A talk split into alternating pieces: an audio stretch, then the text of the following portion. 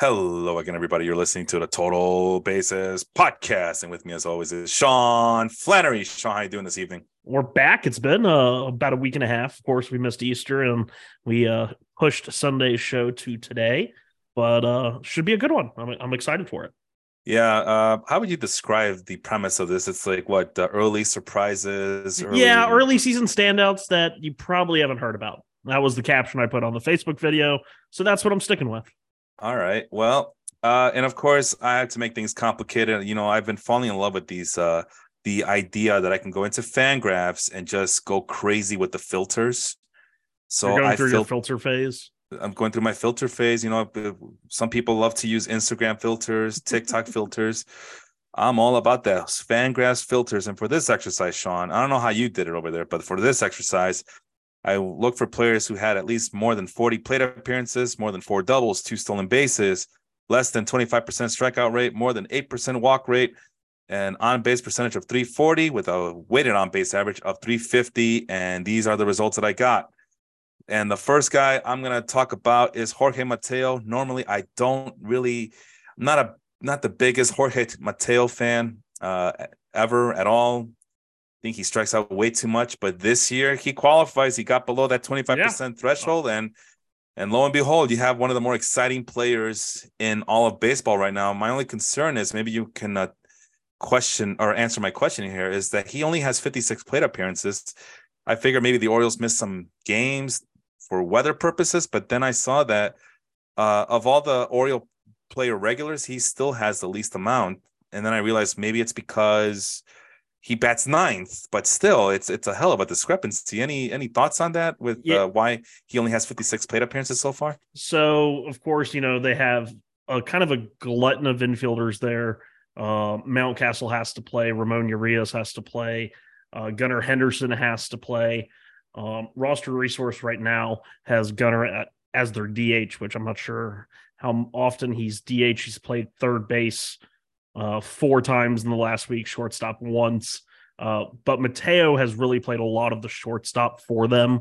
Uh, he's the better defender. He was a very good defender for them at shortstop last year. So Brandon Hyde trying to get some defense in the lineup, and of course, as well as he's been hitting to start the year, um, they're going to run with the hot hand. So it was kind of, I guess, to start the year, they they wanted Gunnar at short, and um, I'm trying to remember who they had at third. base. I guess it still would have been Urias, and then Adam Frazier, former batting title champion, Adam Frazier, I believe. Uh, yeah, I at, so. at, at second base. So I think at first he was kind of the odd man out, but he's just kind of hit so well to start the year that they've kind of made him a regular as he's played basically every game uh, for the last two weeks. Well, the other thing that's impressive about Jorge Mateo is the fact that uh, he's excuse me here. The Orioles are like you mentioned, they have a they have depth at infield, and not just the names that you mentioned, but they they got guys waiting. They already got Terrin Vavra off their bench, and that's a guy we talked about late last season. Remember yeah. him? Uh, he was called up pretty late last year. Uh, second baseman. He's been playing right field sparingly as he tries to find some uh playing yeah, time. Kind of the ultimate utility guy for them, you know, he's played yeah. up the middle. He's started to learn the corners just in the last like year or so. Um, that seems to be a little bit of a clear path to playing time, possibly. Um, still more of a utility role for him now as well. But like you said, they they do have a lot of depth. Because in their minors, they still got Joey Ortiz and they still got Jordan Westburg uh, who those are two guys I had listed as players to look for. And I did, and that's part of the reason why I didn't go after Jorge Mateo in fantasy drafts this year because, man, if he falters, because he, I mean, if you look at his career, it's just let's look at the strikeout rate really quick with Jorge Mateo 39%, 26%, 27%. That's even high, in even in an era like this, it's pretty damn high. Yeah. And um, they got the uh, Orioles have options. Either you bring you, you bring up Vavra from the the bench, or you bring up those two guys I just mentioned, Westburg and uh, Ortiz, and all of a sudden Jorge Mateo might be in trouble. But somehow, some way, he finally realized that maybe he shouldn't uh, strike out so much. I guess, and it's led to him having just these ridiculously high numbers. I know it's still early. It's a 389 BABIP. but uh, we're not about trying to figure out fluky or what. But this, I mean, it stands out. That's the whole Yeah. point, right? It stands out. Um, and I just want to look at this plate discipline numbers really quick. Uh, at the bottom of his Fangraphs page, yeah, he's being more patient than ever before this year. Mhm. Uh, usually when guys um have shown have shown a discrepancy in patience at the plate, uh, it tends to kind of regress back to the mean. I know that's a term used a lot, but in this instance, I can see him go like he's only at 26.8% outside the strike zone swing percentage. I could see him go back to 35% more towards his career norms. But hey, for those who drafted Jorge Mateo early on this this uh in draft season, uh kudos to you. I mean, you got yourself a a guy who who has been producing and uh all of a sudden on my end, Sean, my Fangraphs has gone haywire, but I'm slowly but surely trying to get to the standard page to Well, make I'll- sure I'll- that I, I, can save you a little bit here because I just want to know how many stolen bases. Is it Eight. eight? Eight. It is eight. Yeah. Yeah. Oh, that's ridiculous. So yeah, Jorge Mateo, um, in his major league career so far, uh, since being called up, and I believe it was 2020 was the first year. Yep, with San Diego. that that seems like a forever time ago, but Yeah. never had a whiff percentage below 30 percent. Uh, 35 in 2020, 30.4 and 21 and 30.9 in 2022. So far this year, whiff percentage 23.2. As you mentioned earlier, chase rate is down from 36.5% last year to a shade under 25%. And on pitches in the zone, he's making contact on 86.5% of them. That's up nearly 10 points from where he was last year. And he got a lot of playing time last year. And it was kind of, you know, he had fits and starts where he was really good and then he was really bad. But the one thing that kept him on the field was his defense, as you know, he was one of the best uh, defensive shortstops in baseball last year, according to outs above average. And I believe it was like UZR or DRS hated him, but OAA loved him. So, uh, but Jorge Mateo doing the the things that you would expect to see in you know an early season hot streak, uh, making more contact, chasing less. Um, and then the kind of shocking thing is the exit velos are up. Last year, he was like 85, 86% more of like the, the slap type hitter uh, to use his speed. Uh, but this year, 92 and a half uh, miles per hour on the average EV, uh, career high in max EV already as well. So maybe a little bit more power is coming. Um, Mm, I, don't I. I, I, I don't, I don't think so, but you know, Well, well here's never the thing, know. man. He, he's posting career high 48.7% ground ball rate. To me, that just shows a but guy. that's for him. That's good. Uh, well, uh, that's what I, that was my point. that was my point for him. It's good because he could utilize that speed and then get on base in that manner. Uh, so, but there is a lot of flukiness to him. It's a, hi- a career high pull rate. It's a career high uh, Fangraphs hard hit rate as well. Is it the same at Statcast? Yeah, career high at Statcast. So it looks like he's just Yeah. he's hitting the ball harder, but he's hitting it to the ground. But that's okay because oh wait, the shift is gone. So Mhm. what difference does it make if he hits it on the ground or not? It's probably not into uh he's hitting them where they ain't probably. And um like you mentioned, he's utilizing that speed uh, uh on those grounders. Yeah, because if he hits the ball in the air, uh he hasn't shown that he has the capacity to hit for that much authority and power. But if he hits it on the ground, he use those wheels. Uh, but there's a lot of flukiness to his game. But you know what? You will take it right now because for eight, sure. eight stolen bases. It's eight stolen bases and he's pairing that with three home runs so far. What- Yeah, I, I don't like think here? this is gonna to hold at all. Like not at these levels, but it is interesting to see that it seems he has made some adjustments in terms of his approach at the plate and doing more damage on when he does swing. And he's still you only 27. He's still only 27. Yeah, I feel like we were the- talking about him, the prospect, like 10 years ago, which we probably were. That's the problem. It's the Orioles, and like they- you just have a bias against the Orioles unless their name is Grayson Rodriguez. or uh, Jordan Westburg or Joey Ortiz, and no, don't mind those guys, right? Hey, But that, that no was my question Mateo. though. Is it good enough to hold off the Terrin Vavras, the Yeah. Westburgs, and Ortizes of the yeah, world? Yeah, I think Vavra's too limited defensively.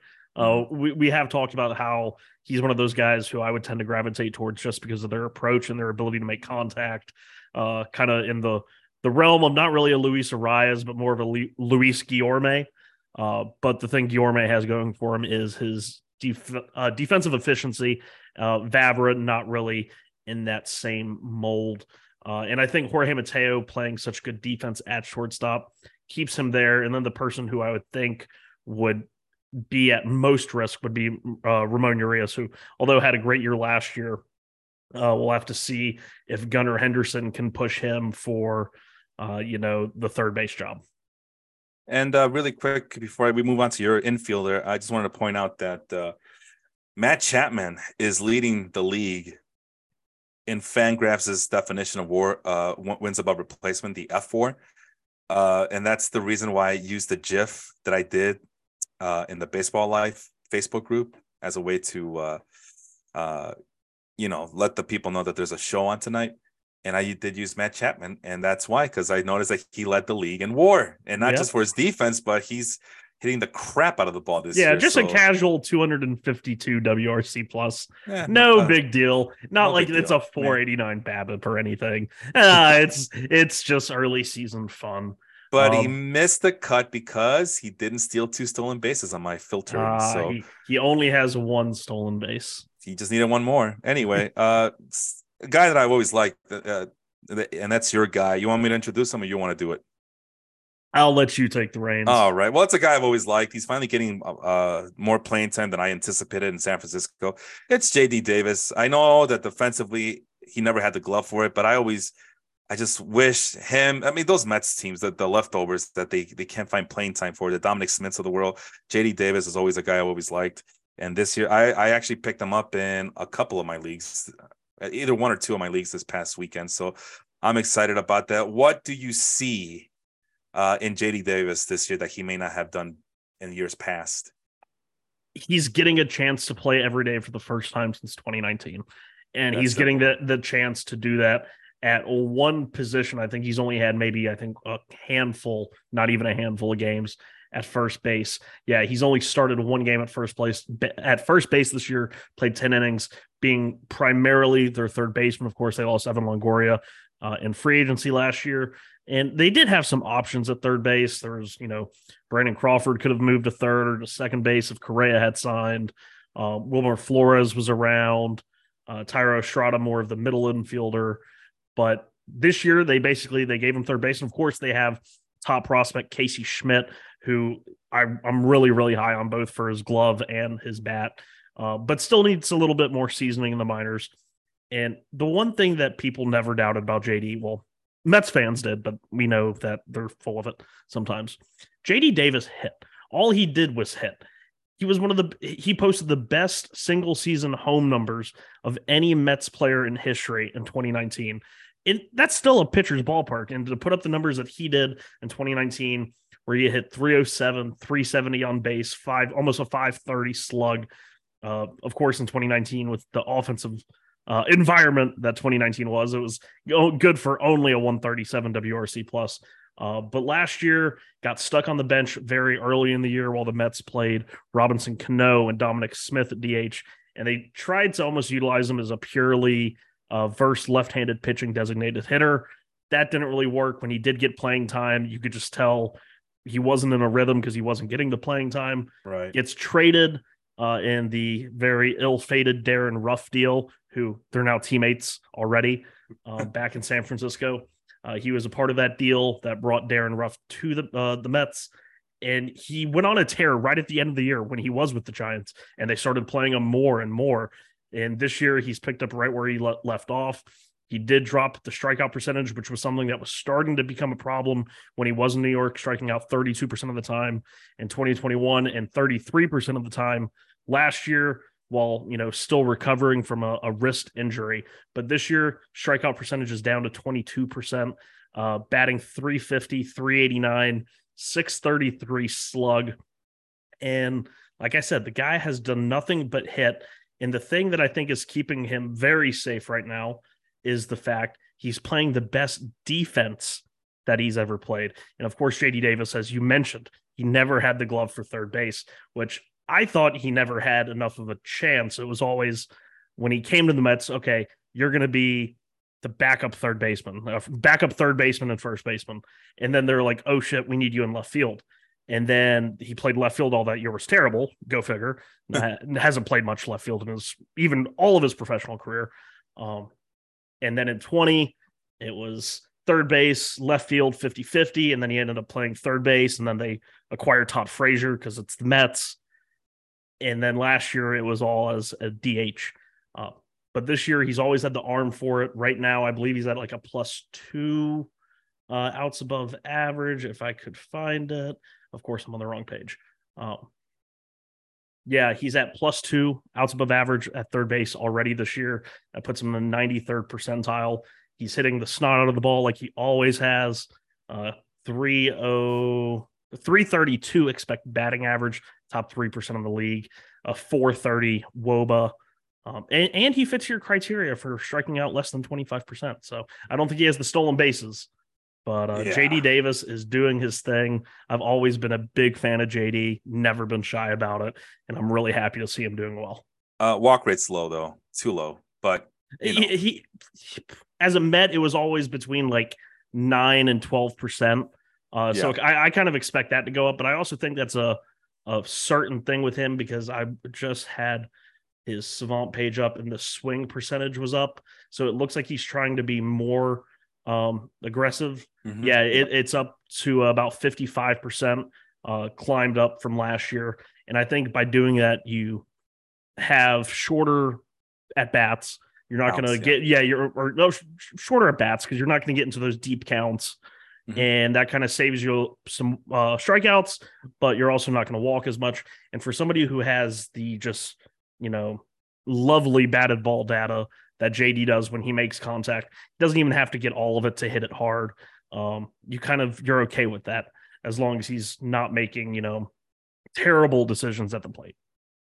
All right, let's move on to my outfielder. So we were supposed to do one infielder each and one outfielder each. And uh, my outfielder is um it's Ian Happ of the Chicago Cubs. Surprise, surprise, right? Homer. But, hey, yeah, uh, the you're not gonna believe this list, man. But uh, after I did all those filters, right? I was gonna say how many names ended up being on that list? Six. Six. Okay. Six. I, I, want to hear the other four before the episode's over, but go ahead with the in I, I could do that right now. I was actually uh, oh, going to oh, disclose okay. it. Go do you want it. me to do it now or later? Go, go for it. Go for it. All right. At number six with a WRC plus of 127 is Jonathan India, who I was thinking about um, going with. Uh, but I wanted to give my infield for my infielder, I wanted to give Jorge Mateo some shine you know, because I think he deserves it. But nice little bounce back year from Jonathan India so far. And number five, your guy, Brandon Nimmo at 142 WRC plus. Not sure if that is translating to um fantasy points or giving I mean, those... he's got a 20% walk rate and he's not striking out. He has a, a yeah. walk rate 10% higher than his strikeout okay. rate. He did hit his first home run today. Oh, there you go. So, you go. so we probably is more helpful in, in leagues that give you that account for rate stats. Yes. And once again, the big knock on him is that he doesn't get the counting stats. So I'm see if the why won't he why won't he get the counting stats? I mean, he runs. never does. I mean, he, I mean, he's a leadoff hitter. He's not going to get a lot of RBIs. Well, that's the problem now, isn't it? that is a problem. Oh, another thing about him though is he's never been known for stolen bases. He had three all of last year. All of them came in the last month. He even got hurt on one of them, and it was just like, just Brandon, stop. It's the end of the year. Um, this year so far with the new rules, he's always had the best speed on the team. Already yeah. three stolen bases in the first two and a half, three weeks. Yeah, there you go. You might get to 20 this year. There you go. All right. Number four, Ian Happ at 148. Number three, Paul Goldschmidt at 168. And we all know who Paul Goldschmidt is, right? I, am just I'm getting bored with Paul Goldschmidt. Like like it's he's just so damn good and it's like boring.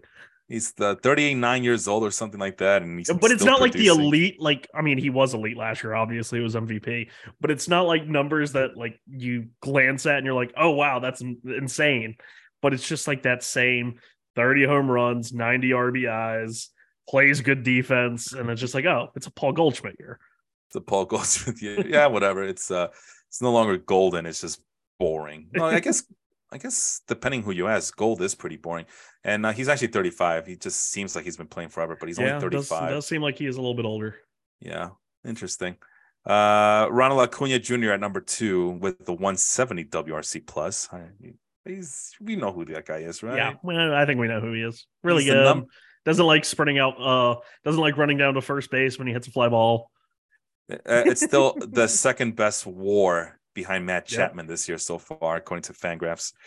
And number one in the hood G is Jorge Mateo with a 197 WRC plus. So I, you know, like I said, I normally not a big, I'm not the biggest Jorge Mateo fan, but I figure that he deserves some kudos for the hot start he's out to this year.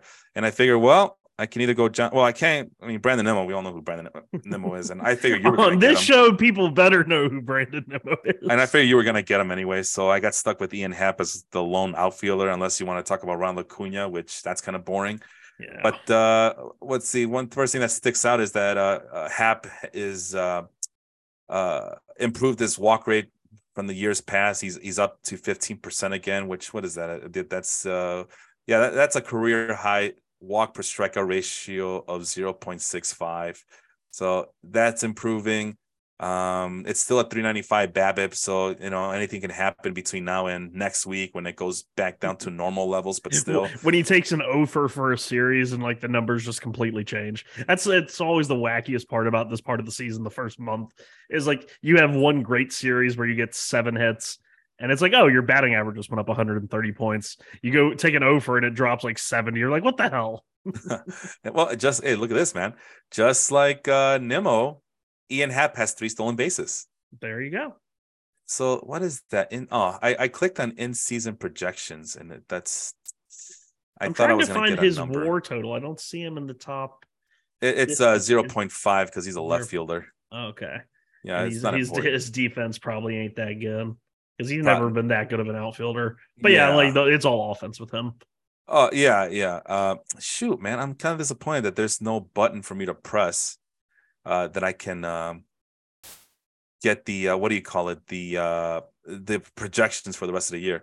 But at any uh-huh. rate, uh, and all of this would look a lot better if he were a second baseman for real, because that's where yeah. he got drafted as. He got drafted as a second baseman, but we'll have to uh, make do with him being an outfielder, pretty good outfielder. I want to look at his plate discipline numbers because that's always a good indicator as to what has improved. I know Happ has been improving a lot over the years. And this is the complete opposite of JD Davis. He's actually getting more patient, not more aggressive, but uh, more um, reactive, more more passive. I should I should say, with a career low twenty four point seven outside the strike zone swinging percentage. So he is really just waiting for them to pitch it down right down the middle. And uh, what's that? He has a zone rating of forty three point five, which would be a career year for him and uh, 11.1 swinging strike percentage. Contact rates are about the same, but he definitely is attacking the strike zone more than ever. So good for him. And you know what it is, Sean? I think having a good team around him, as even though it's you know minimal improvements with that team, it I think that might have done wonders for him. They got Seiya Suzuki now healthy, and then behind that is Cody Bellinger, who's kind of having a bounce back season. I don't know if it's worth if it was worth getting him in the middle rounds of a baseball draft, but it is a decent start to his season. And then Trey Mancini's back there, Eric Hosmer's back there, and Patrick Wisdom is clobbering the ball. Uh, and still striking so, out 30% of the time. yeah, that's what Patrick Wisdom does. That's why he's not on this list, right? It, but, it's very funny with Happ. Uh, mm-hmm. You mentioned his like passivity. Uh, he's whiffing less than he has his entire career. Uh, but looking at his year to year, because I it felt like that was a thing that I had heard before in terms of like him being too aggressive and then too passive and then too aggressive. And when you look at his swing percentage year to year, 50% or almost 50%, 43%, 52% down to 43%, and then uh, 43% again, and then 50%, and then 43.5% this year. So it's like an every other year thing where it's like he feels, I guess, more comfortable swinging the bat. Uh, I guess that happens when you make more contact. Uh, he's making more contact on pitches in the zone than he ever has. Uh, but it's just a very weird thing that you see like a, a, seven to eight point swing multiple times in a player's career. Usually that kind of trends one way or the other rather than bounce back, forth, back, forth. Plus, he usually bats at the very top of the order sometimes, uh, more often than not, it seems like. I think this year they're contemplating him. You know, he just got the extension, so I guess they, they want him to be more of a run producer. So maybe it just depends where he's hitting. But right now, um, he's actually hitting the ball to the opposite field more than ever at 37.8% of uh, opposite rate, opposite hit rate.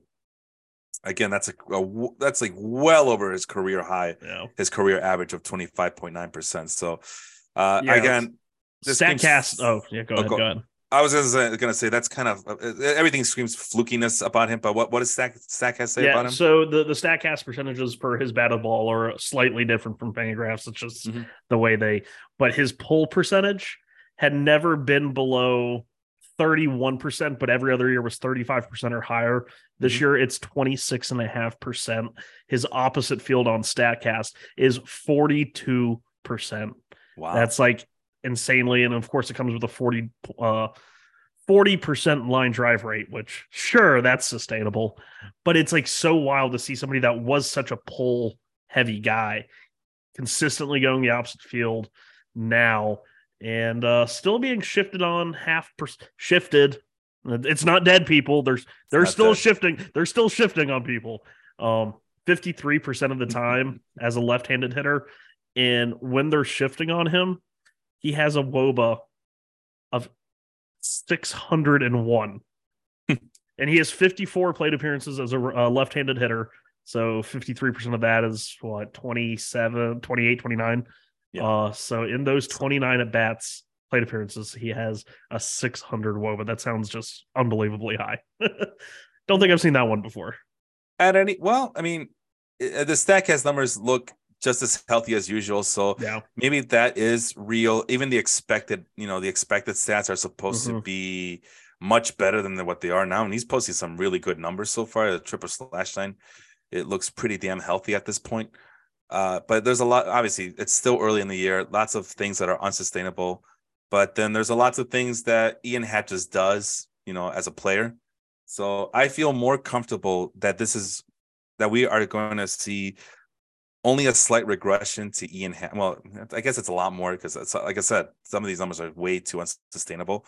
But I feel like we're going to see, um, like this is more re- more realistic of what Ian Happ can do than uh, as opposed to what Jorge Mateo can do. Yeah. Uh, And, so, and yeah, I think feel you know he's batting comfortable 313 now. Batted 271 last year.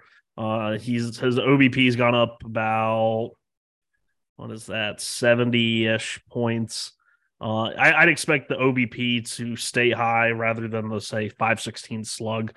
Um, and then the only other issue I, I would have with Ian Happ going forward is the very, very drastic platoon splits right now. I, I know it's still early, but uh, really struggling versus left-handed hitters, uh, pitchers as a switch hitter. Last year, he actually hit lefties better than righties. Um, Mhm. But I want to say for his career, he's usually been kind of down against left-handed pitching, more of a uh, natural left-handed hitter himself. Uh, so we'll see if that can improve. But yeah, it's uh he's off to a nice little start. All right, let's move on to the next guy. And the your outfielder is James Outman, which is still the worst name you can give to a, a hitter. Uh, not as bad as Will Ohm, man, as a relief pitcher. uh, I think there's a guy named Walk. Oh, well, Bob Walk, I guess, a long time starting Michael pitcher. Waka, Michael Wacha Waka Waka Waka, Waka. Waka. But no, that's the thing. His na- his his name is Outman, but he does not get out.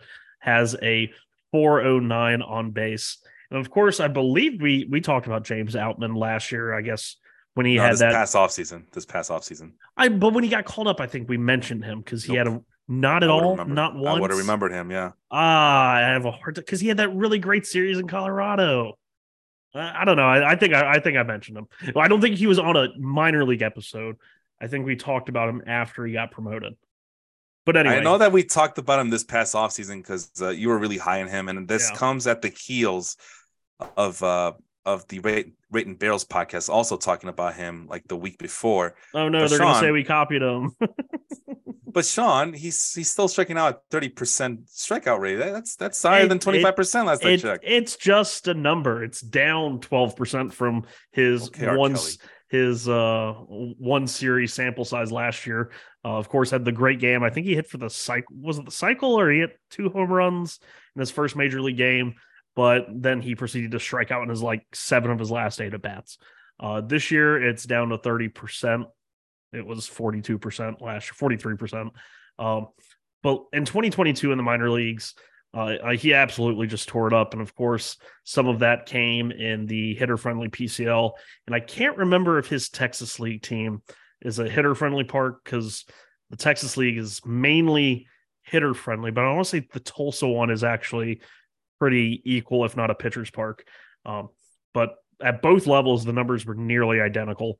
Uh, just had for a little bit more power in Oklahoma City in the PCL. Uh, 31 home runs, stole 13 bags, uh, had a 394 on base or 392 on base in the minors. Uh, showing off that same skill set so far at the major league level. Strikeouts were a bit of a problem for him in the minor leagues, but he also walked enough to offset that. Um, we've heard this before. Uh, he reminds me of a, a, much more athletic Joey Gallo, or even more of what we in, uh, expected Joc Pederson to be when he first came up. Mm-hmm. Uh, kind of the the high, the strikeouts are a little bit high. You expect some stolen bases, and um, Mets just finished playing the Dodgers in a three game series. He looked really good. Uh, great defense as always. Doesn't chase out of the zone. Uh, really good chase rate so far to start the year. And uh, he just seems like one of those guys who has a knack for hitting. Um, one of those still, you know, whiffs too much, strikes out too much. But if he's whiffing and striking out like this and can still put up these type of numbers, uh, that bodes pretty well. He hits the ball hard when he does make contact, doesn't chase. Uh, I, I and plays great defense, so that's going to keep him on the field, especially in a pretty uh, depleted uh, Dodgers outfield that is likely not to have Mookie Betts in it with their needs at second base and shortstop, which is going to be wild to see Mookie Betts play shortstop. But he can do everything, so it's he's going to come out here and like win a Gold Glove in his first time playing shortstop. Uh, but yeah, James Outman, pretty good job security. Uh, I mean, who's he going to lose his job to? Jason Heyward. It's not happening. So uh, love James Outman moving forward. All right, let's go out to the rubber, to the mound, and talk about some pitchers. Uh, we each got one starting pitcher and one relief pitcher. I'll go first. And again, I have a list of five names of guys who uh, made made the cut of my uh, filtering. And uh, right for the uh, filters over at Fangraphs, I did a minimum of 10 innings pitched, uh, strikeout to walk ratio above six and a half, strikeout rate above 23.5%, walk rate below 8.5%, a whip below 1.20, and an FIP of 3.0. And I have a top five list of guys who, uh, top to bottom, the uh, lowest to highest uh, XFIP, which is the expected field independent pitching. Would you like to hear those names now or later? Go for it. Number one. And then I'll try and guess which ones you picked. Oh, I, I, wait. I already know. I already know. You already know. My, I was my, my, yeah, my bad. My bad. I could have uh, looked really smart. Let's start from the bottom up. So again, Luis Castillo at number five at 2. 2.84. At number three, because number four is my guy, but number three is Zach Eflin, 2.69. And, and again, uh, Eflin's not with the Rays, right? Yes. Uh, yeah, that's what I thought. He, so he was like already... the first. He was the first free agent off the board last year, I think. of course. Like it was like out of nowhere free agency just started and it's like boom, Tampa Bay Rays three year deal. And you're like, wait, what? you don't sign people. they got their guy though. So uh, hey, uh, the uh, move down to Tampa is already paying dividends for Zach Eflin. So who could have seen this coming? A guy who had really good natural curveball goes to Tampa, and they make like, it better. it's not like we ever talked about him before or anything like that. So we don't do we don't know what we're talking about here. Clearly, it just proves that Philly's just not a good pitching environment now, is it? No, it is right. not. Although I'll give you know what I'll, I'll give Bailey Falter. What, that's his name, right? From the Phillies, yes. Bailey Falter. He uh, the other the other good pitching name. that's right. We didn't talk about that. Uh, Bailey Falter uh, did have himself a hell of a game against the White Sox in Chicago last night. Unfortunately, um, it was with the White Sox pitching staff teasing a no hitter last night. So, would you uh, just, say that the Phillies offense faltered? Yeah, they definitely did. Definitely, definitely. Although JT Realmuto was on the bench because it was a doubleheader.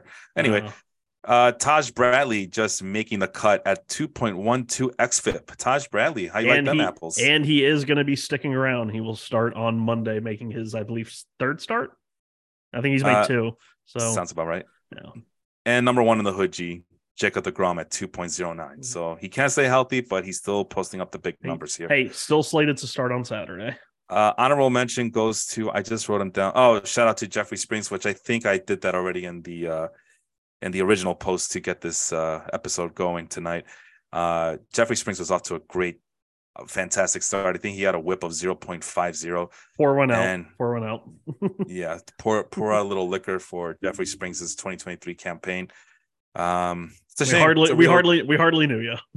Hey man, there was there's always going to be 2022, and the first two weeks of 2023, uh, he was off to a great start and Tommy John surgery. So, but my guy for t- for this episode will be, you know, Sean. I've always liked this guy, and I'm just so happy that he's finally finding his niche in San Francisco. Which, again, I'm all about the Giants pitchers, man. Give me Alex. I'm, I'm chasing Alex Wood, Alex Cobb.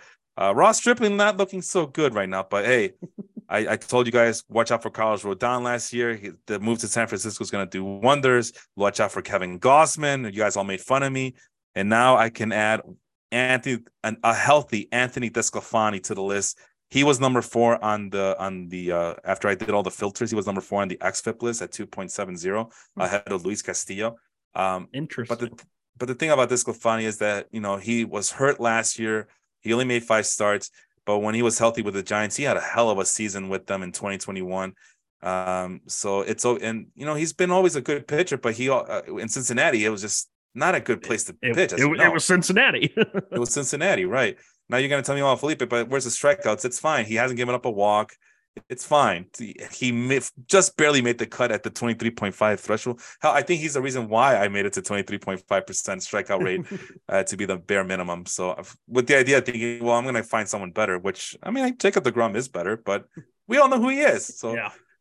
At any rate, um, this year the exit velocity has gone down below 90. It's still pretty high at 89.7%, but at least it's below 90. The 13.5% barrel rate is kind of concerning, and a 48.1% hard hit rate. But you know what? It doesn't matter. He pitches for San Francisco. Those balls are going to die in the outfield anyway. Fifty-six percent ground ball rate, highest in his career by a wide margin. I was just Uh, about to get to yeah, this, Yeah, yeah. His, his average launch angle against uh, every single year in his prior was eleven percent or higher. This year, uh, early start, it's going to go up.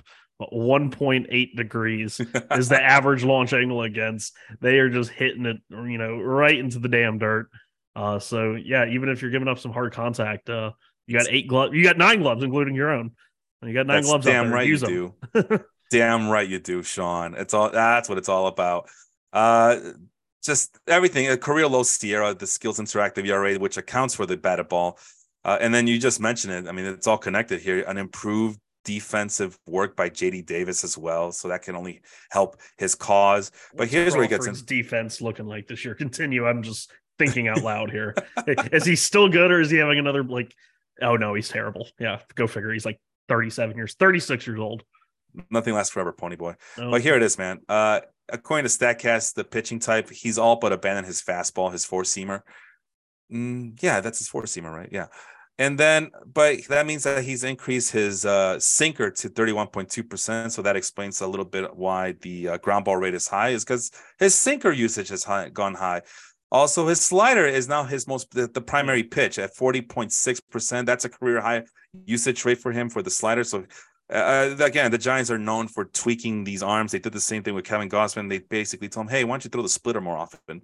like, really? Are you sure? yeah, yeah. Just do what we tell you. Yeah, And that I was bet- that was the thing that really broke out DeSclafani in 2021. His first year in San Francisco was he made that slider his primary pitch, and Yeah. last year he threw it more. This year he's throwing it even more again.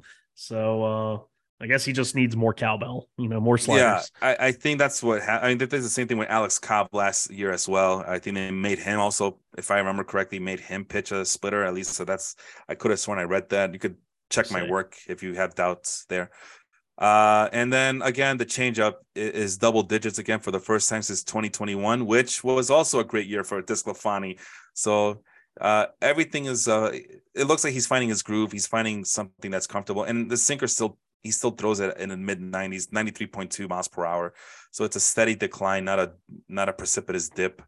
So everything's still good. I know well, how old is he? 33 years old? Wow jesus. He just turned 33 years old yesterday. I, I was looking seems- back because I was like, when did he debut? 2014 I would have uh 20 oh yeah 2014. He debuted for the Marlins. uh, surprise. No, I could swear he was like a, a top Reds guy coming up, but he was drafted mean- by Toronto. Uh, one of those many Toronto Marlins deals over the years. Is that the Jose Reyes deal? Maybe Uh, sounds right. Sounds right. But at any rate, uh, outside the strike zone swing percentage, it's for the first time in his career, it's above 30%. It's barely over 30%. So let's uh I don't know if that'll go down, but that's a step in the right direction. But hitters tend to not swing at his uh, pitches outside the strike zone. So that's where that slider comes in handy. So if he's if it's really working for him and he's getting people to bite on it, then that can only help his cost for the rest of the year. Uh, and, and I'm sorry, that's the Statcast play discipline, not the normal Fangraphs, but still, uh, it's still a career high over at Fangraphs as well. Uh, 48.1%, which is the highest it's been since 2021. Swing percentage, I should say, 48% swing percentage is the highest uh, it's been since 2021, with, when it was at 48.7. So if he can keep that up, he can maybe duplicate the numbers he did, the same production he did in 2021 when he had a banner year. The con, I mean, he's turned into a, a pitch to contact pitcher. Actually, looks like he's always been a pitch to contact pitcher, but um, and yeah, because the swinging strike percentages aren't there. But you know, he's turning into a crafty pitcher, uh, inducing more grounders. And I mean, they're what? high. his his strikeout rate is high for him this year. I mean, it, it's like, but like you said, he's still a uh, more of the crafty pitch backwards, obviously throwing a slider as his primary pitch, kind of sneaking the fastballs by him. Yeah, he's starting to uh, look like uh, Kyle Hendricks if Kyle Hendricks had more velocity on his fastball. Yeah, I mean so. this this looks like the the 2021 Tony DeSclafani, um, which that's like you said, that's a good year, and uh, uh yeah, looks like we're tires. just seeing more of the same. So are my tires. Good year. So he wasn't right. in the the Reyes deal. He was in the this is a name Matt Latos trade. Oh, when uh, right. Latos went from the uh, Reds to the Mar. I don't really remember Latos as a Marlin. I remember Latos as like a, a red, red yeah. and a Padre. Yeah, I think the Marlins ended up sending him to the Padres. Yeah, I might have Marlins tend to do that. Like, all right, welcome to the team, and you're gone. you're you're gone. all right, get out. We, we were just using you. you made four starts, or if you're Mike Piazza, you like played seven games, and bye bye, you're gone. so yeah, uh, on that note, uh, yeah, keep an eye if you if, if you still want to see more of him. I would definitely keep my eye on my good eye on DeSclafani, and see if he can really you know utilize uh, take advantage of uh, of the new approach that he has on the mound but also um, see if he could definitely take big advantage, of, huge advantage of the fact that he's in, he's healthy and pitching in San Francisco, the greatest pitcher-friendly ballpark of all time. All right, enough about me. How about your guy? Uh, is a guy I always like. Uh, I like him with the Red Sox, and I definitely like him with the Texas Power Rangers. Um, yeah, he's a. I mean, he's easy to like. He has a big fastball, gets a lot of strikeouts. Just needs to have a little bit more command sometimes. It's Nathan Eovaldi. Sean, what do you see in Nate Eovaldi? Well, I was shocked that, you know, when we were first starting to do the research for this episode, I was like, okay, let me just go look at the pitching leaderboards so far this year. And uh, it was, you know, the the who's who of all the starters that you expect to see there. Jacob DeGrom, Gerrit Cole, Luis Castillo. Um, and then the one that really stuck out to me was Jacob DeGrom's teammate, Nate Eovaldi, uh, because he's the only one in the top 10 – that has an ERA above like three. I think there's a couple that are at, at three and a half. Um, but Eovaldi's at five and a half ERA, and I'm like, how is he, you know, seventh in F4 then? Uh, kind of an imperfect science, but expected ERA of three and a half, a FIP of 2.2. Um, basically, he has the same FIP as Spencer Strider. Uh, and we know how good Spencer Strider is. Obviously, Eovaldi isn't striking guys out like that. But Eovaldi is a guy who we've been waiting to be healthy, recapture some of that glory from the postseason that he had with the Red Sox. Um, yeah. But so far was one of the arms brought in, one of the many arms that the Rangers brought in this offseason. And um, he looks to be. Uh, he had one start where I think it was like 10 hits and six runs and only three or four innings. He might have gone five. I don't know. And um, that's kind of ballooned the ERA uh, still throwing the ball hard. Uh, definitely a guy I would keep my eye on as you know we enter late April, early May. You have some owners that might just grow frustrated with somebody and rage drop them. Uh, we're in we're both in this one fantasy group on Facebook, and I, I normally don't involve myself in there, but I saw this really bad trade, and the person that was making the trade was gaining a roster spot in the trade, but still dropping like three other guys. And I'm like, why are you doing? Why are you dropping these guys to make this trade work when you don't have to? And he was dropping Gunnar Henderson, and he's Oh. like, oh, he's not doing. He, he he's he's doing terrible. And I'm like, it's two freaking weeks. And of course, it was a Yankee. Of course, it was a Yankees fan. Um, Oh, I thought it was Melvin. no. It was Melvin doing this. but no, like Eovaldi is a guy I could see that some you know owner that doesn't pay that much attention in your league would be like, oh, this guy's an ERA over five, I'm dropping him. If somebody did that in my league, I would instantly pick him up. Uh, he's got a 422 BABIP that's bound to come down. That's the highest in the top 10 by like 100 points. So uh, Nate Eovaldi, uh, look for a bounce back. Should be going uh, going forward. Um, and that Texas team, I, I think they're doing pretty good. I, I can't remember exactly where they are. Yeah, they're first place in the AL West right now. Uh, two and a half games over the second place uh, Angels. The Astros are in third. The Astros and Dodgers have a losing record. Let me just screenshot this for the rest of history because I haven't seen that in forever. But uh, could be a nice little wins stealer. You know, could uh, see like a Carlos Carrasco esque 15 wins from last year. Maybe Nate Eovaldi being a little bit better could get 16, 17 wins. Uh, so just a, a nice little perspective pick. All right. Uh, by the way, Nate Yoval, uh, without looking, are you look? You're not looking, are you? At, at, anymore, at right? what? At what? At, at the Eovaldi page? No, I'm not on the. You're not looking. page. uh, it's closed. Close it off. yes, I, I do not have it open. All right. All right. Without I, looking, I swear, I just have the major league leaderboard page up, so I have what's on the dashboard. without looking, who's older, Nathan Nathan Eovaldi or uh, Anthony DeSclafani? oh, uh, I would think they're uh, they have to be about the same age. We said DeSclafani's 33, uh, Valdi's 34. Uh, no, this uh, Eovaldi is 33 as well. But Oh, okay. I was about to say I feel like they'd be about the same age. he's two months older, so it's pretty funny how um how it feels that Eovaldi is closer to 40, but it's just that he's just stayed healthier. And DeSclafani, And, and even like Eovaldi hasn't been that healthy. he's Yeah, just he's- been healthier than DeSclafani. by comparison, right? Because we I thought DeSclafani was still 27, 28 years old, but he's 33 as well, which was kind of surprising to me. Uh, all right, we move on to the bullpens. Uh, did I have anything else to add here? No. Uh, for the bullpens, Sean, uh, I had, uh, you know, filters. I had to drop down the innings pitch. Yeah, it's all about the filters. Cold filtered, double filtered, quadruple filtered beer. I don't like light beer. We're not man. sponsored by any brewery. No, I don't know. and for the I love like of God, we're not sponsored by Anheuser-Busch. Don't attack us.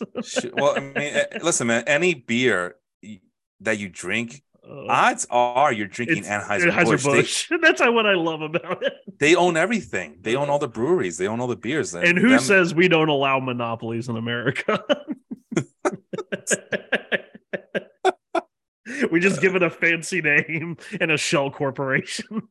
Oh my lord! Wait, that, damn, dude, you just went. Uh, Did not expect that from you. Did not expect woke Sean Flannery, woke Sean. uh, you won't see it much. but you know everything's about competition until the monopolies come complaining that there's too much competition. And, and So it's funny because the monopolies will say they are competing. They're competing against each other. they're competing We just happen each to own both. We just happen to own both of them. Yeah, AT and T. Anyone? Uh, yes. AT and T. AT and T has such a weird history, but I'm not gonna. I, I better stop because I Uh, don't want to. this is a baseball podcast, right? I don't want to get murdered by the powers that be. Like Felipe knows too much, but uh, Uh, no, it's a good point. The, it's a it's- they monopolize everything. What antitrust? What is this? Ba- Major League Baseball here? Which, uh, by the way, if I, I know that you saw this, but are you ready for the des- designated pinch runner or the designated runner? No, no, we're not going to get into this this episode. I, I We'll mentioned be- that as we'll a be joke. here. We'll be here forever if you start I a rant on the mentioned that as designated a- pinch runner. We will not end this episode. I mentioned that as a joke a couple of weeks ago. I think we were talking about Daniel Vogelbach. Dan, sorry, That, that's why the Mets have. Ti- that's why the Mets have Tim Locastro on the roster. Well, he's on the Well- IL now with phantom back spasms, which Well- the Mets are really abusing the hell out of. They've been doing it since last year with uh, back spasms and putting people on the IL so they can clear a roster spot if they need like an arm or an extra roster spot. I'll tell you this much, man. Um, Yeah, I, am pretty sure the Mets are pushing for designated runners just so they can get Daniel Vogelbach. Like, does that mean that he that Locastro is standing behind home plate with a with a runner stance on? no, Vogelbach still has to get to first base. I think. oh well, I don't know. I don't like that rule, but I know that you could say it's like that. college softball has it, and I've I watched like college softball if it's on TV or when I was in college and I worked you know security. Like I, I got paid to go to the game, so why not? And they had like the designated pinch runner rule, and I never properly understood that. I had somebody explain it to me, and it only confused me more. And so I was just kind of like, this fan. makes no sense. Not a fan. I don't care if it's softball or baseball. Not a fan. I'm not a fan. I know you could argue, well, they do, they have specialists come in for basketball. Yeah, but once you're in, I guess you can get in and out. You can get benched. Imagine stuff, it, that adds a new uh, roster uh, lineup spot in fantasy baseball. I don't like it. You can just have like a util dash R. No. Nah, oh, I, that I, you, you don't want to draft runners? Oh my god, that'd be so much fun. No, now we're just getting way too much like football. Like where first round Terrence Gore, it's like drafting a kicker. yeah, because he's gonna um or or who's the other guy? Uh Ger- uh, Jarrod Dyson. Jarrod Dyson. It's funny because both of those guys are like 35 years old now, but everybody still uses them as the example, even though they're not the fastest. Granted, so, Terrence Gore might be like he was on the Mets postseason roster last year, and it's like he's 30 something, and I still think he's faster than anybody in the league. Yeah, not a fan. I hope they don't go with that. I'm not a fan of that. I don't think they will. No, but they're they're experimenting. Anything, hey, any, hey, anytime... hey, they, well, yeah, it's the Atlantic League. I, I'd rather them do this stuff, like experiment with it, than not experiment experiment with stuff. But that's one I don't think it's going to happen. It's just, I, ugh, it just, ugh. Okay, so Terrence Gore is only 31, but Jarrod Dyson I know is like 35, 36. Yeah, both with the Royals at one point, right? Yep, that's what I thought. All right, moving on to the bullpens, and again, the uh, filters used for this one was seven and two thirds innings pitch minimum. The default is ten, by the way. But I yeah, I'll say most relief pitchers right now have anywhere from like six to ten innings. The That's most, being, yeah, the, the most being ten, the least being six. That's why I dropped it to seven point two. Uh, strikeout per walk of eight, strikeout percentage above twenty five percent, walk rate below eight percent, a whip below one point two, and a field independent pitching pitching below 2.0. So the starting pitchers were below three. The relief pitchers are below two because relief pitchers have better uh, rate stats than starting pitchers. I have six names for you. You ready? Here we go. go number go six, it. David Robertson at 2.83 xFIP. Number four, because number five is my guy. Number four is David Bednar. We know who he is, 2.56 xFIP. Number three is Jesse Chavez, 2.50. He continues to uh, he's gonna pitch until he's like 46. He's a relief pitcher, Jamie Moyer. That's right. That's right. So we know who he is.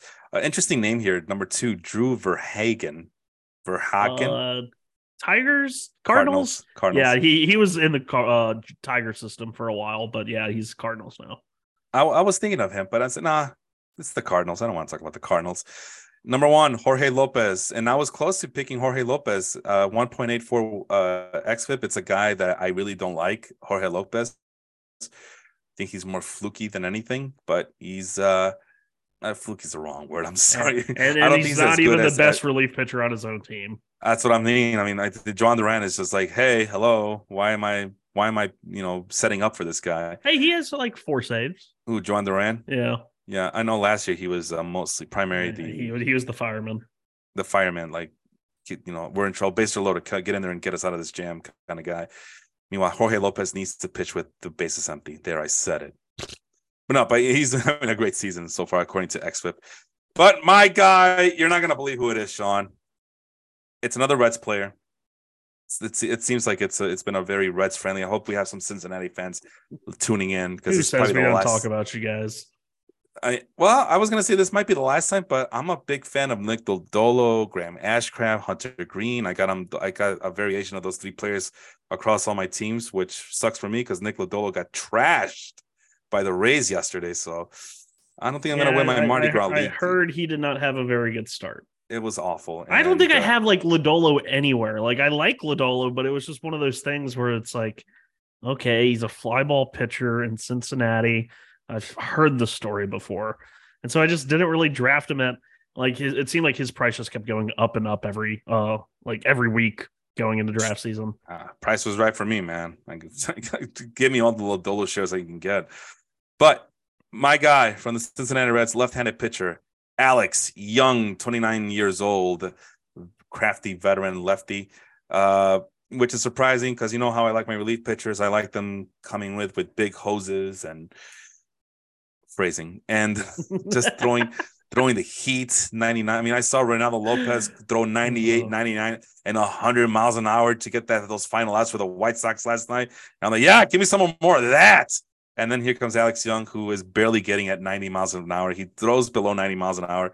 Uh, it comes with a sinker, curve, and changeup combination. You don't know what's coming. And I think that's probably the allure and why people are finding it very hard to hit against him right now early on the season is that I don't think they know what where his pitches are supposed to go. At least that's my theory. But again, it's a guy who doesn't throw very hard. He throws a sinker uh, that looks like it's averaging 89.8 miles an hour. and he couples that with a changeup that that only gets to what 84 and 84.9 and a curveball just to uh, keep hitters off balance, I guess. He throws them just about evenly out uh, those three pitches. Kind of like how Martin Perez throws his three pitches with no breaking breaking stuff whatsoever. Um, at least that's how I remember it last year. Outside the strike zone swing percentage, you know that's like my favorite stat of all time, of right, course, Sean? Yeah. 47.1%. So he's getting people to bite on that curveball or that changeup or something. Because yeah, he's getting people to swing at pitches that they don't want to swing.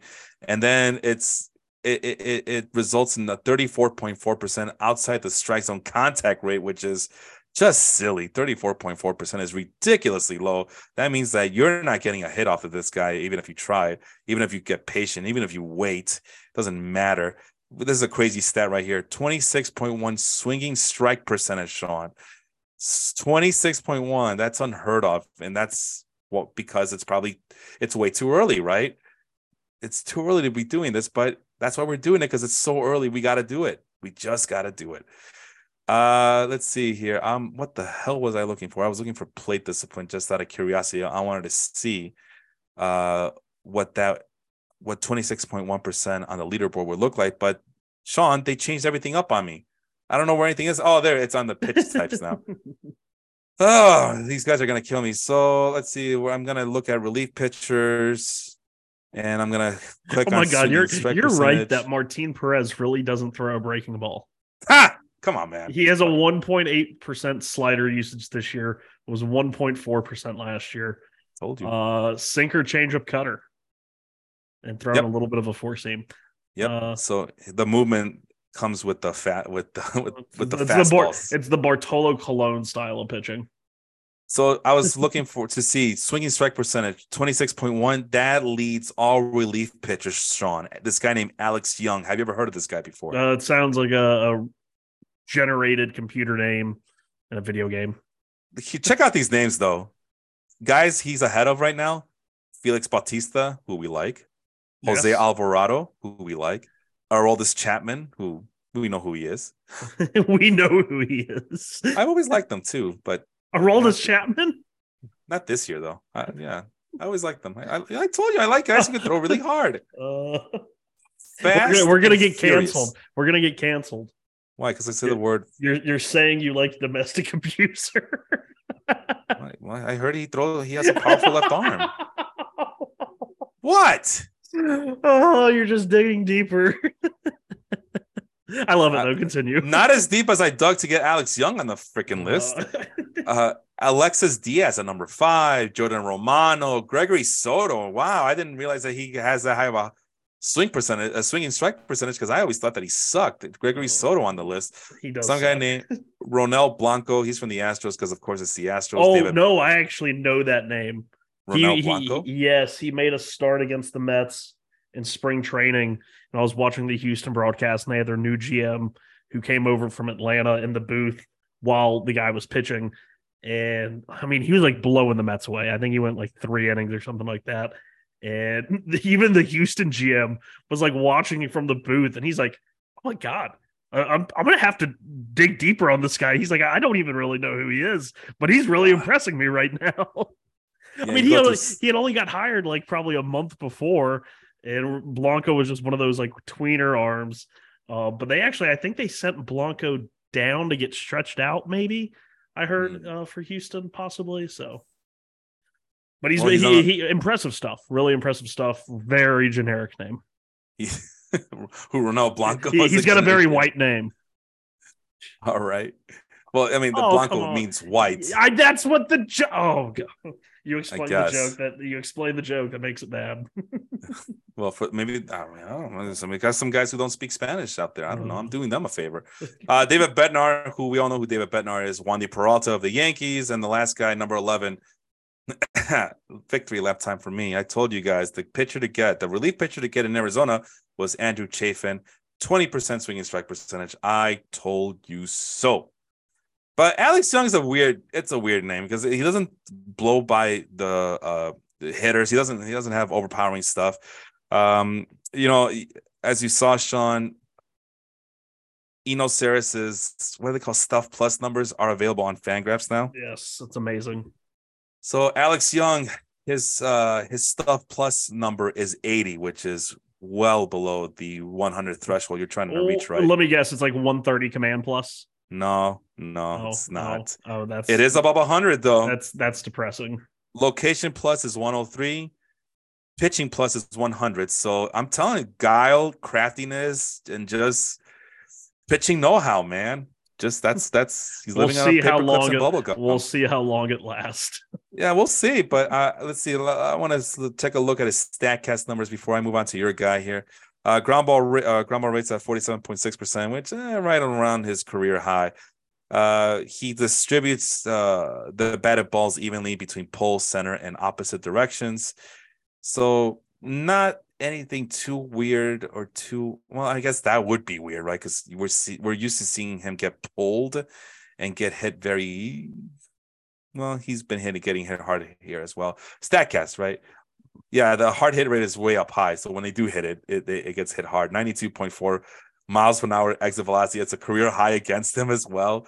But 0% barrel rate. So yeah, we like we said, we they, it, even when hitters make contact, it's probably that sloppy contact, that you know, that uh, hit off the end of the bat kind of situation. I thought his name sounded familiar. He was a former starter in Arizona. I Yeah. vaguely remember him starting in Arizona, like getting called up from AAA and was just like a one of those filler arms. Oh, okay. Career- that- this makes sense. career high strikeout percentage of 28.1. That's a career high. So it's not just the fact that he's keeping batters off balance and making them hit uh, weak contact against them uh, or uh, unbalanced contact, but he's also striking out a lot of guys. So again, a lot of these guys are a little fluky, but this is an interesting name to keep an eye on, especially if you guys, uh, for fantasy purposes, if you're in, in a holds league. Uh, or even if uh, if the Reds get tired of Alexis Diaz's troubles, I don't know, Sean. The, his, see Alex- they're they're not troubles. They're not troubles. I I don't know something They're- that, they're that one game where he looked really bad, I, and I looked to myself like, "Wow, this guy looks." It's like the Puerto Rican uh, WBC all over again with this One guy. point one point three five expected ERA for Alexis and a negative 0.06 FIP. And we did, I did mention him on the leaderboard for swinging strike percentage. He wasn't in the top eleven. Yeah.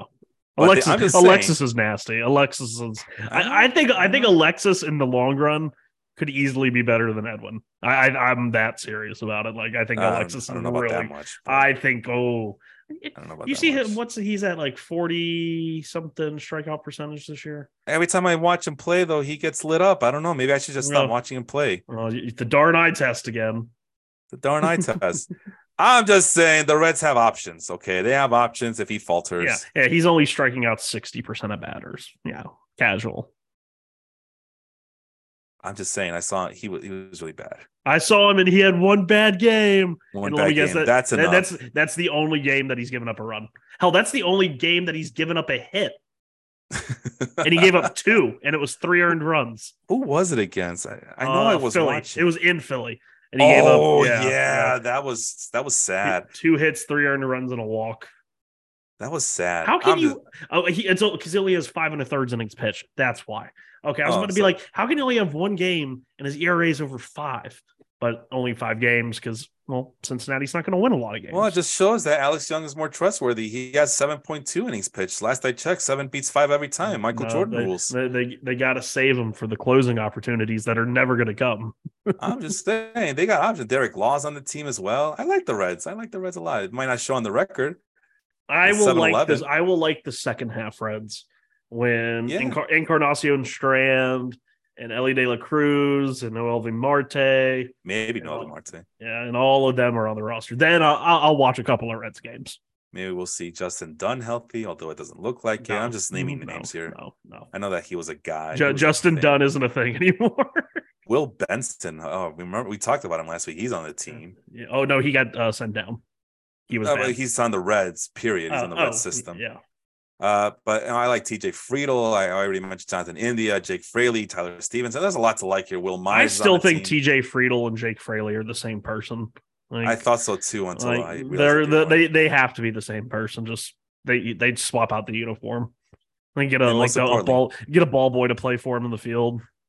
They got a guy named they got a guy named Stuart Fairchild who gets some playing time. But most importantly, Sean, the legendary uh legendary name of the show, Nixon Senzel, getting regular playing time as he should, and getting playing time at third base as well. Interesting. Look at that. Look at him go. Other guys in the Reds that uh oh I guess that was it. Yeah, you mentioned Encarnacion, Encarnacion Strand and uh okay, that was it. I thought there were more guys. Anyway, let's finish up strong. You got one more guy to go. Your guy is a Cubs player. His goes by the name of Mark Leiter Jr., which is he related to Mark Leiter? Yes. Yes. All right, that's what I thought. Yes. Go ahead. Take it away. Yeah. So I've always known like like he's been pitching. He uh, made his debut in 2017 as like a part time starter for the Phillies. Pitched again in 2018, then was out of uh, the majors until last year when he came back with the Cubs as a reliever, multi inning bulk guy, and he was serviceable in that role. Uh, 67 innings, right out of four ERA. Um, doesn't throw hard. Um, had you know career best strikeout numbers though, which is always nice. Uh, but the start he's off to this year doesn't make sense for a guy that doesn't throw hard and who's historically never struck people out. Um, yeah, he has the just had it pulled up, and of course now I can't find it advanced. Uh, if you look at the strikeout percentage of all the qualified relief pitchers in baseball, um, of course, for some of them, it's very nutty right now. Like I said, Alexis Diaz has a 60% strikeout rate. Jose Alvarado has a 69% strikeout rate. Nice. Uh, but seven or sixth on that list, sandwiched uh, right behind Josh Hader and Devin Williams, is Mark Leiter Jr. And he's doing all of this while averaging about 91 miles an hour on his fastball. And when I needed to pick a relief pitcher, I, I didn't want to pick all these names that you know we know uh, the Bautistas, the Alvarados, the Diaz's, the Chapman, Hader. Um, and so it just really struck me. I wanted to, to point it out. Uh, not like I think it's going to continue, but there's is something to say about it. Uh, 96th percentile and whiff rate at uh, just had it. That's for uh, I lost it, but it's throwing the splitter. That's the primary pitch now. He officially throws that more than any other pitch. Um, and then he is throwing a sinker at 90 and a half miles an hour that they're just kind of hitting uh not even into the ground it's almost like it's a fly ball inducing pitch they're not hitting it hard though uh the splitter has a 50 almost 57% whiff rate on it uh throws a little bit of a cutter to i guess help him out uh as another weapon against lefties along with that splitter it's just a really weird profile that he's able to do this I, I don't know. It's very confusing. And I was thinking that Hmm. you, as a Cubs fan, if you've seen him at all this year, like, does he look exceptionally impressive, like his numbers dictate, or is it just kind of like a, oh, this is what he's done for five games? No, the last couple of Cubkins uh, I watched, uh, they just been beating the crap out of the Oakland A's. I don't, although I think he did pitch, but again, I must have fallen Uh, asleep, and that's when the kid woke me up because he was. he did not diligent. appear in the. Oh no, he pitched one game, and he went one innings with two strikeouts and a walk. That'll Oh. work. That'll work. Like I said, I think I woke up to the baby, uh, pillaging the fridge. So yes, with the no, the, was, tur- the turkey sausage. it was too distracted. Too distracted. but um, no, the Cubs bullpen, um, on paper they always look like they should be serviceable at the very least, and even no, not lights It- out, but yeah, and I was but saying, and good that's kind of and that's kind of the second part of my question here is because uh, they went into the year with you know Fulmer and Boxberger as like the closing tandem, but I, I want to say Fulmer's had like a couple of good games and a couple of bad games, Mhm. and uh, has one save, and Boxberger has uh, no fangraphs. I don't want to see your ad. um, sorry, don't demonetize me or take me, boot me off the website. And Boxberger has one save. If Mark Leiter keeps it up, is he could he have potentially like this is the fantasy relevance of it? Is he's off to such a good start, and Fulmer and Boxberger themselves are kind of meh. I mean, Boxberger's got a good ERA through six and a third. Um, could he be a potential closing option? Like that, that's to me the fantasy relevance of uh, Mark Leiter Jr. I guess anyone could be a fantasy relevant. Uh, uh, it could be a closer. I mean, Adbert Alzolay is still lurking around, and uh, he's also has 11 strikeouts in eight and two thirds innings. Brandon Hughes might was considered for the closer uh, by committee. But he's a well. lefty. We know But they never pick. They never pick the lefty. Uh, yeah, but he was in there. He was in the running. Keegan Thompson, although he might be more of the uh, spot starter kind of because he does he was on the rotation last year, and then Julian Merryweather, who has had some experience. Yeah, I, I I tried. I thought I was going to be sneaky and snatched uh stashed him in a couple of leagues where I thought that like okay, I looked at their bullpen and I was like, I remember what Julian Merryweather did in like the beginning of 2021, I think it was, and he was just lights out for the month of April, and then immediately got hurt, and it was right after a bunch of people. Uh, this was when like Toronto didn't know who their closer was. Jordan Romano wasn't really a thing yet, and um, or he was hurt. And so I just remember it was my first year doing TGFBI, and so many people blew so much on Julian Merryweather.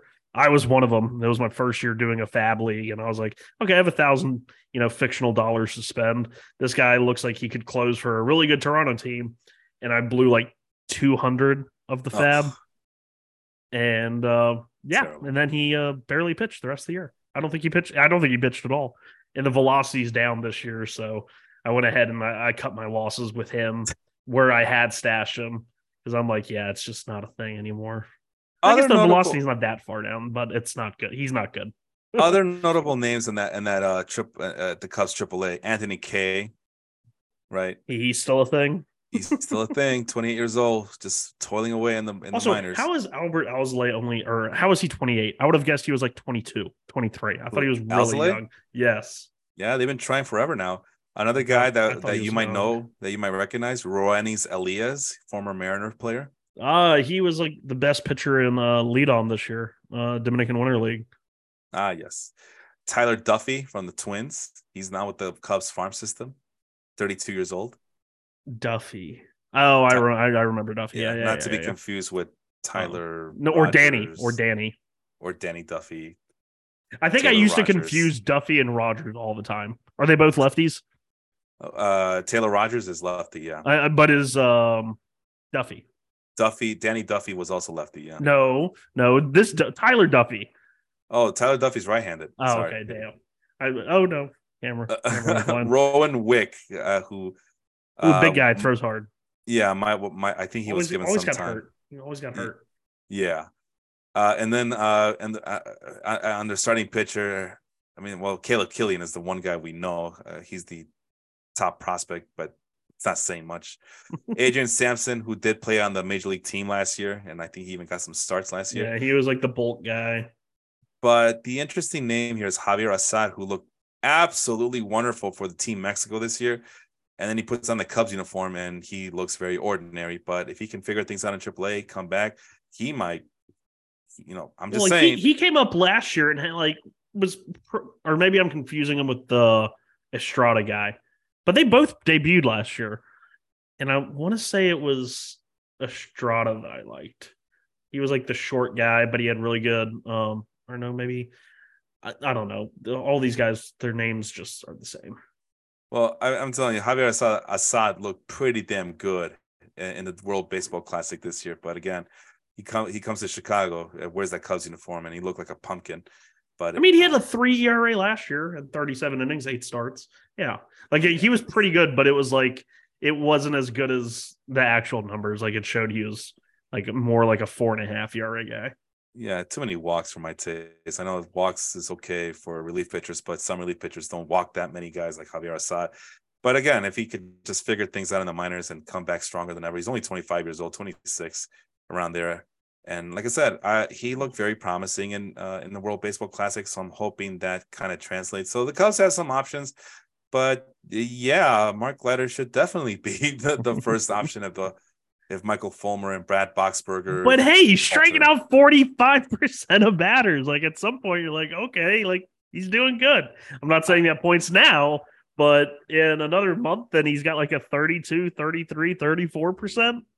That's reasonable. And let's finish up with this. Uh, I'm looking at the Fangraphs leaderboards for relief pitchers for outside the strike zone contact rate. And again, we've always been very friendly to the relief pitchers. They are our heroes. And here are some names for you, Sean.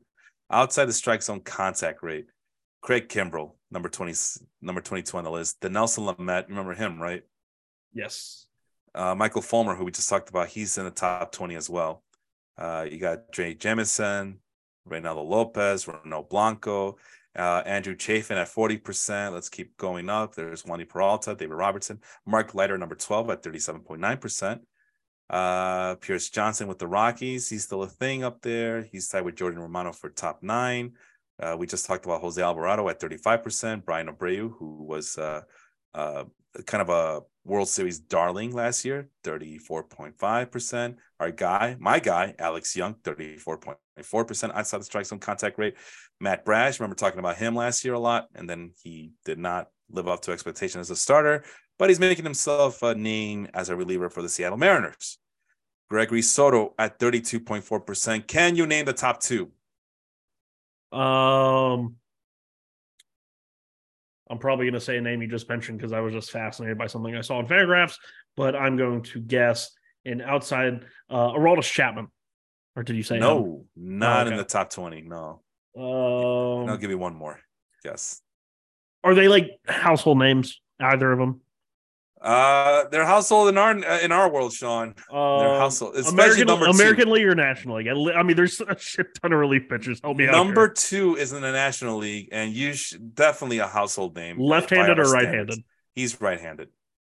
Shit, that really doesn't help. and um, number one is in the American League. Uh, I believe he's left-handed, but left-handed yeah, he he's been in and out. Of Will, Will Smith? Will Smith? No. Well, the American League, well, the National League guy? No, no, the, no, no. Will Smith's in the American League. He's on the Rangers right now. Oh, is he? I, I thought yeah. you saw the Braves. He's My bad. Make, making a comeback. Okay, so the guy in the American League is right-handed, oh, but so, he has okay. been known to go in and out of the rotation as well for this team. Right-handed, in and out of the rotation. Oh God, uh, no clue. All right, number two is a household name. You want to give it one more one more crack in the National League right-handed pitcher? Um, National League right-handed David Bednar. No, no, no, not David Bednar. Good guess though, but no, not David Bednar. Who are these people? This is bugging me. Number two, Devin Williams with his nasty oh, changeup. Yeah, the airbender. And number one, you're not gonna believe this. Yonny Chirinos. Ah, okay. I would have never guessed him simply because he hasn't pitched in like two years. That's and it's right. funny. Little little Andrew O'Sullivan. Uh, he's actually not very little. He's very tall. Um, but he's had Yonny Chirinos in the 30 team league. And I swear to God, he's been on the IL. Uh, this league's been going. This is year five now. I think Yonny Chirinos has been on it for four. Well, the strange thing about Yonny Chirinos this year is that he's only doing 11.6% outside the strike zone swing percentage, which means that hitters are not getting fooled by it, but because they're not swinging at many pitches outside the strike zone, I guess that translates into a, a 20% outside the strike zone contact rate because everybody's waiting for those inside pitches yeah. because they will pounce on that on the balls inside the strike zone at a 90.6% clip. But you know, it, it, I mean, he's still not he is not. up a lot of He is not striking anybody out. He is he- not. He had 12% strikeout rate. That is very, very low. But 136 batting average against. Of course, that comes with a 158 BABIP. Uh, regression is coming for you, Yonny Chirinos. Yeah. Uh, SIERA of 5.36, XFIP of 5.77. So uh, it- it's only a matter of time. But I, at the same time, it's the Rays. So uh, yeah, going with a sinker slider combination with the occasional, what was that, a splitter? Yeah, So- no split. He throws a splitter. You think But yeah, doesn't in, throw in, in three but- years, in three years, he's thrown a combined 18 innings. 2020, 2021, and 2022. 18 innings. yeah, uh, injuries. So I. I wasn't far off those three years. Uh, yeah, it was like Tommy John and Yeah. the end of 20. Uh, and then I think he just had issues coming back last year. Kind of like the whole Noah Syndergaard thing, but I guess even worse. Because All right. Yeah. Well, let's finish up here. Last words. What ha- what did we learn about today's uh, episode? early season numbers don't matter unless they prove what you already agree with, then use it away.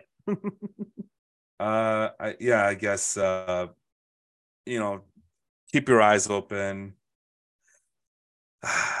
I'm, I'm, uh, Sean. I'm learning to give people more chances. I think you, you realize that, I, I picked a lot of guys I normally wouldn't Hell, you, at, you picked Jorge Mateo. Jorge Mateo, which I would never do in a million years, but he's hitting out of his mind right now. No. Uh, Anthony DeSclafani, who uh, is a pitch to contact pitcher. I would never have given him a chance. I think I just described him as uh, uh, Kyle Hendricks if he could throw harder, if he could throw with a much higher it's, velocity. like, it's like the Giants pitching staff the last few years is just like the island of misfit toys. Like nobody wanted It's- them or they gave up on them. and then no, the, it- then the Giants those- take them and do like one thing. They have a good year and then they either suck the next year or they get move on to another no, team and I this it's not misfit. These are these were some highly regarded prospects at one point in their lives. Uh, the it started with Kevin Gausman. Carlos Rodon is a former first round pick, and Sean Manaea, Sean Manaea was a big prospect, I think, too, wasn't he? with the A's. I think I'm not sure who he came up with, it's the I think it was the A's. Then he got traded to San Diego. Yeah. but I felt like he was a top 100 prospect. or was he uh, was he with the Dodgers? Well, it doesn't matter. I mean, he was. Uh, drafted by Kansas City in 2013, first round, 34th pick. So yeah, some pedigree there. Um, if I could find his, you can continue. Well, I just uh, no, when. I just started thinking like when I know that Sean Manaea was at the A's. I'm trying to think what what what trade got him to the A's then. I can find his transactions. 2013. Okay, yeah. was- So he he was a top 50 prospect. Okay. Uh top 100 consensus top 100 between Baseball America, MLB, Baseball Prospectus. Topped out at 48 for Baseball America and 45 for Baseball Prospectus. Um, uh, but who, the- who was he the traded tra- for? The trade, let me scroll down. Because in 2013, the I believe the A's were on their way to the playoffs, and the Go back to that Royals might have made the playoffs too, or was that 2014? Uh, traded by oh no, traded by the Kansas City Royals in 2015. Ah, with Aaron Brooks to the Oakland A's for Ben Zobrist. That was how Zobrist got on the Royals championship run. wow, look at that! I forgot that Zobrist was at the A's. Yeah, I, I, I mean, I remember that for bad memories, but yeah. uh Logan Webb, although Logan Webb was, I think that's might be, be the exception, but the, Logan Webb ends up being, well, not just the one young guy on on the rotation for the last three or two or three years, but also the um the best. I mean, he just signed an extension, so that's how Mhm. much the Giants believe in him. Did he Uh, get the Alex three year? He got the what, like the three year one or the five year one? Thought it was remember. three. Thought I it was three. Uh, five years ninety. Five years ninety. okay, that's what it Happ was. was. the one who got the. Yeah, Happ got three years. Yeah, and then Hunter Greene, Greene Hunter Greene got- got five years, but could No, be seven. six. It- it- it's five guaranteed, I think. oh, I thought it was six. And then Okay. there's like a six year option and a potential seventh year option. It was really weird how it was worded. Well, I was gonna say I remember Alex Cobb being a big deal with the Orioles. Again, many or fail. We've heard no, that wait, story. We've heard that story before. No, it wasn't the Orioles. It was the either the Royals or the Rays. I remember Royal, that he did. Roy- uh, Ray, uh, both sound actually very true. He was drafted by the Ra- he was drafted by the Rays though. yeah, Yeah, drafted and developed by the Rays. Ah, okay, that makes okay. So I, I'm confused. Yeah, with, he, like, he what, had the two Shields, year maybe? he had the two years in 2013, 2014. Uh, did he make an all star team in those years? But he had a sub three ERA. Um, I can't, baseball reference is not cooperating with me. This is why, yeah, he wasn't an all star either year. Um, Wow. Never made 30 starts, though 22 starts, 2.76, 27 starts, 2.8.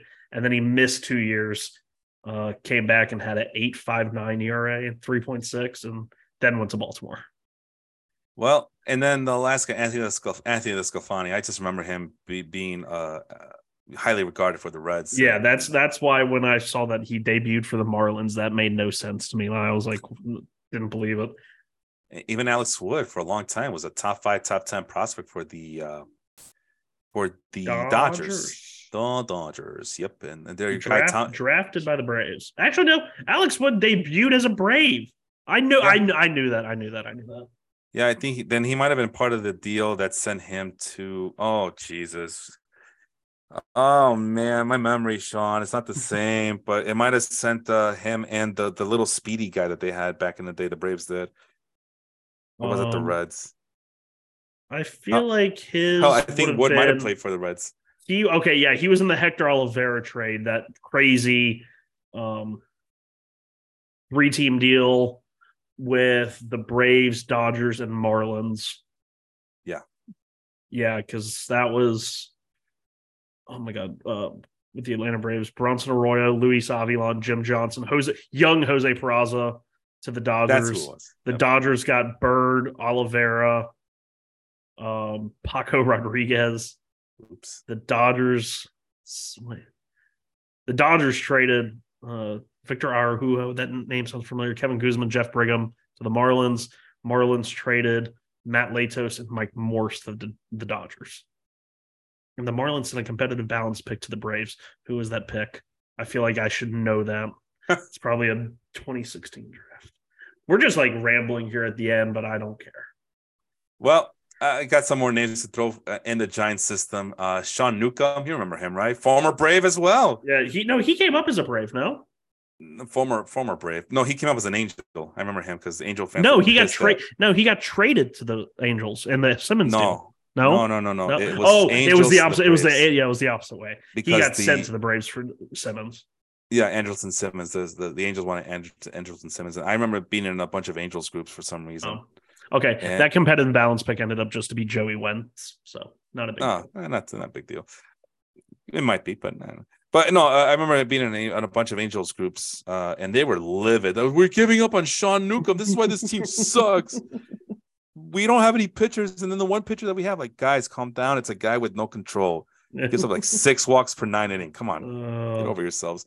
"Oh, but he throws really hard, and then he never. Yeah, he throws he's a hard but- throwing lefty, so he's going to get about seven years in the big leagues with like a career six ERA.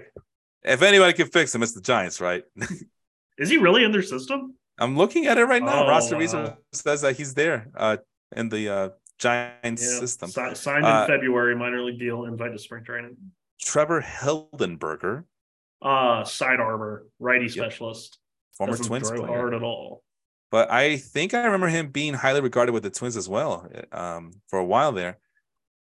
Okay, so yeah, then- one, two, three, four, five. Yeah, this is if um Sean Newcomb debuts this year, plays this year with the Giants, he'll have played in parts of seven seasons in the big leagues with a career, I guess about four and a half ERA, ain't too bad. But yeah, just a, a- we say this, I feel like it's becoming a, a very recurring theme. When I have a kid, I'm teaching him to throw left-handed and just throw as hard as you can. I don't need you to know Oh. where it's going. Just be left-handed and throw it hard. Uh, Joe Ross is also on the team, but he's injured right now. But Joe I Ross told you was- this is the island of misfit toys. that that's yeah that, that is misfits. But I think even Joe Ross was even highly regarded coming out with the Nationals, and I didn't realize he was drafted by the by the Padres. Uh, Yeah. Here's some names for you on the hitting side. I just saw one. Uh, Clint Coulter. No, that's that's not a guy. Sorry. Uh, That's guy who- a guy. the guy who is a guy. Colton Welker, former Rockies. Uh, Yeah, and then he had the was it a PED suspension or I think it was it was like drug of abuse suspension. I think he had like one or two. like that. Yeah, like one or two of them actually.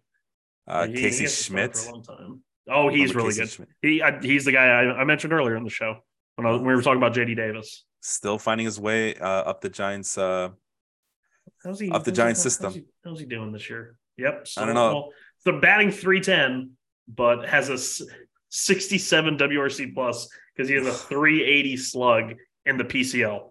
that's not gonna do it. But he's hitting 310.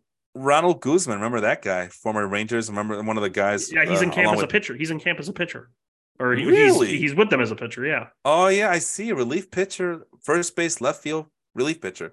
Well, Ronald Guzman uh, was supposed to be the batch of Texas Rangers prospects that was supposed to, uh, you know, Mhm. compliment guys like Joey Gallo and you know make one more run with uh, Adrian Beltre and Elvis He Andrews. was he had what the the Condor was his nickname, I think.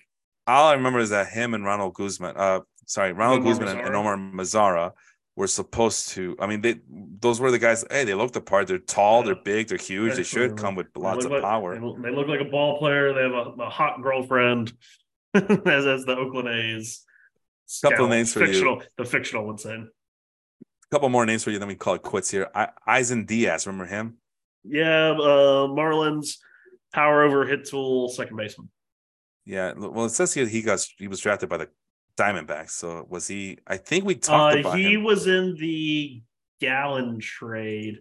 Yeah. Um, God, that's like the umpteenth time we mentioned the Gallen trade this year. he's uh he was um hit his first career home run off of deGrom in 2019, I believe.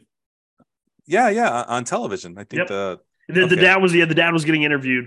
uh, okay, so it's the. Yeah, same yeah, guy. Okay. Um, uh, no, the other was, Matt. Okay, he was traded by the Milwaukee Brewers. The Mar- oh, uh, Christian Yelich deal. Ah, okay, that makes sense. Uh, the other Matt Beatty. There's two Matt Beatties in this world. One's with the Giants. The other one is it the same spelling? No, that's ba- uh, uh, his is B A E T Y. Yeah, platoon. He he he was like um. Edwin Rios 2.0 for the Dodgers. They're the That's both lefty power guys. Yeah, he, he just got he got called up for um a few games and then they optioned him back down. Okay. Well, the most important name on this list, Sean, it's Gary Sanchez.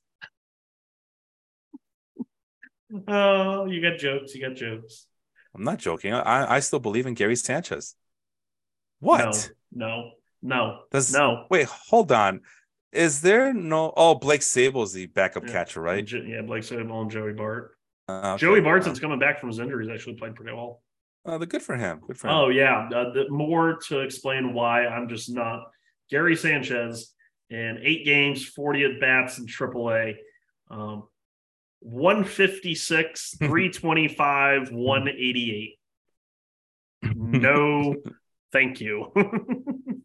It's still early, man. Come on, it's give still early. He's a young guy. He's 30 in AAA. At, at 30 for catchers, that's pretty young, man. we, we know we know the rules. Oh god. Older is better at catcher. You know Not that. when you debuted at 22. That's wild. No, Martin think. Maldonado's still playing for for at for the Astros, and he's still like too important to be benched right now, even though he can't hit for to save his life. Anyway, that's a good place to stop. that is Sean over there. I am Felipe. This has been the Total Bases podcast, and we will see you next time. Take care, everybody. Adios.